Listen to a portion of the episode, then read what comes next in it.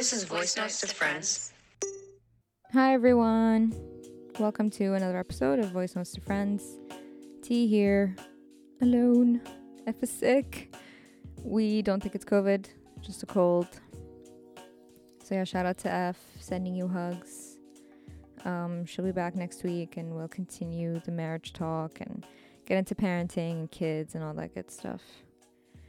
But uh, yeah, for today, uh, maybe I should set the scene first. I am uh, currently in my PJs. Just had a truffled egg sandwich. Feeling pretty good about my decision to have that sandwich. And yeah, I thought I'd get your opinion on something and I'd share something with you guys. Um, I was thinking about this, this something I heard this woman telling her friend.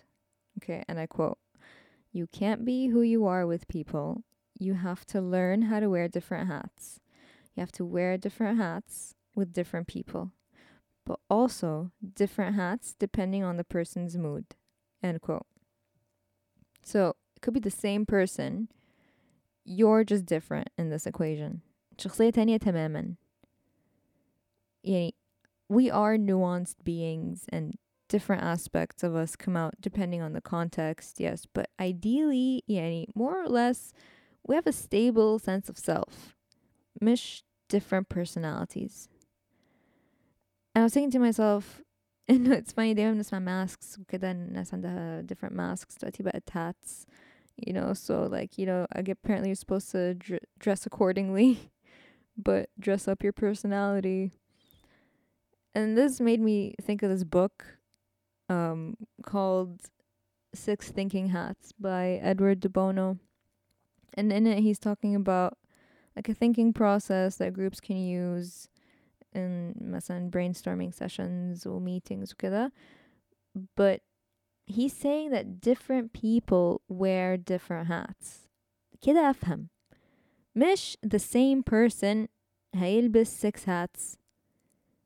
so back to what she said. Does that mean to be a completely different person or to just hide certain aspects of ourselves? Are they different or are they one and the same? She's saying we need to have different public selves. But why is this the case? And I was questioning if like the whole thing is hypocritical.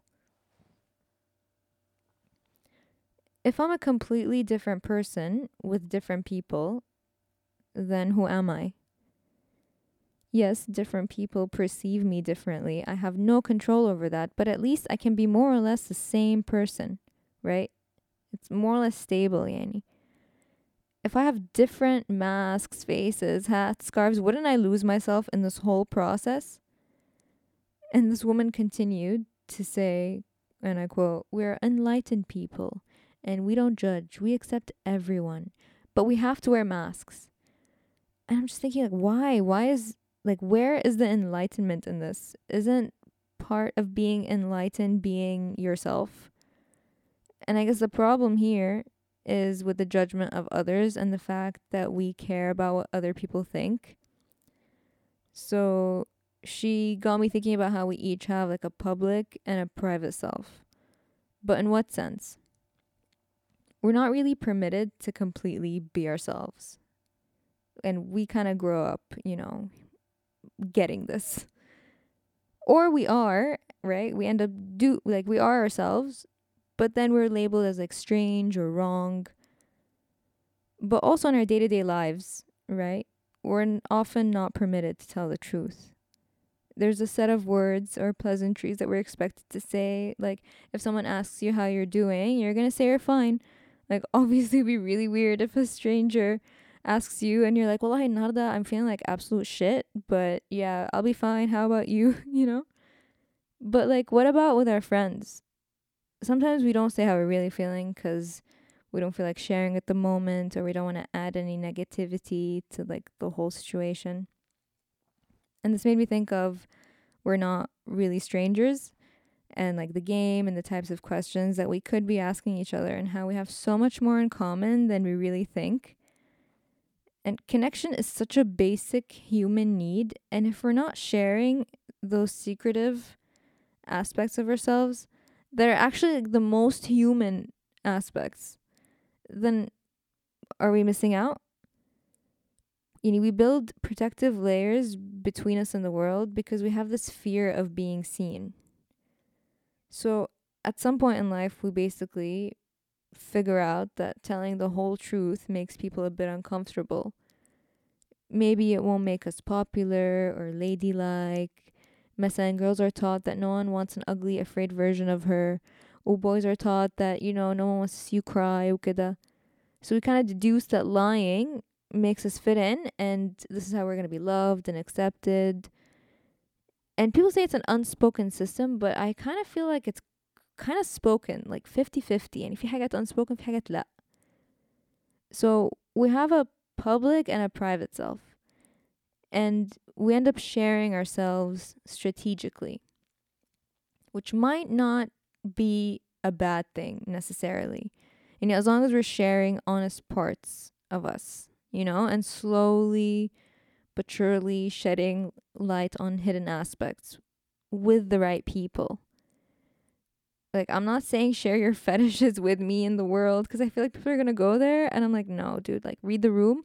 But مثلا, I'm thinking about the LGBT plus community and those who can't share that aspect of themselves with some family members or friends. And that's like a huge part of who they are and they can't share that. It's so tough. If I imagine, like, with other things, come on. You know, I like to think I'm a consistent person more or less with different groups of people in my life. Like obviously at work I'm more professional and don't share much, but I'm not lying or being two-faced, Danny. I like to think that people get my vibe more or less, like regardless of their judgments or opinions. Like I'm not acting like someone I'm not. And that comes off like when people are genuine, be Ben. People get it. People know if you're genuine or not. They even know if your laugh is genuine or not. And there's research that shows that if I had to label myself, I guess then I'm an ambivert, you know? It's like I'm a, always an introvert, but I'll, you know, I'll be a little bit more extroverted with the right people. So yeah, I don't know. I think it's important for us to share ourselves with other people. It makes that's how you make friends, no? Like that's how you make meaningful connections. That's how you make memorable ones and have memorable conversations. These are the ones that stick with you. I don't know. Honestly, I like to think if I were to have a hat or if I like I don't know, can you not have a hat? Like you're, you just don't have one, you're the same person. But then I'm like, no, but yeah, certain aspects come out right depending on the context, like I said. I don't know, honestly. I like to think that I have one hat. Like if I were to have a hat, it would just be the one which would be the cap because like I can wear it forwards. I always wear it forwards in real life, but like forwards and backwards for the sake of this analogy, maybe sideways. I don't know. So it's like the same hat, just strategically placed or strategically worn, whatever. Um, yeah. I'd love to know what your hat collection's like. I guess. What are your thoughts on this? Um, F and I are thinking about playing. We're not really strangers actually. That's going to be fun. That's going to be a fun one. Um, yeah, that's it for me today. Thanks for listening and talk to you next week. Bye.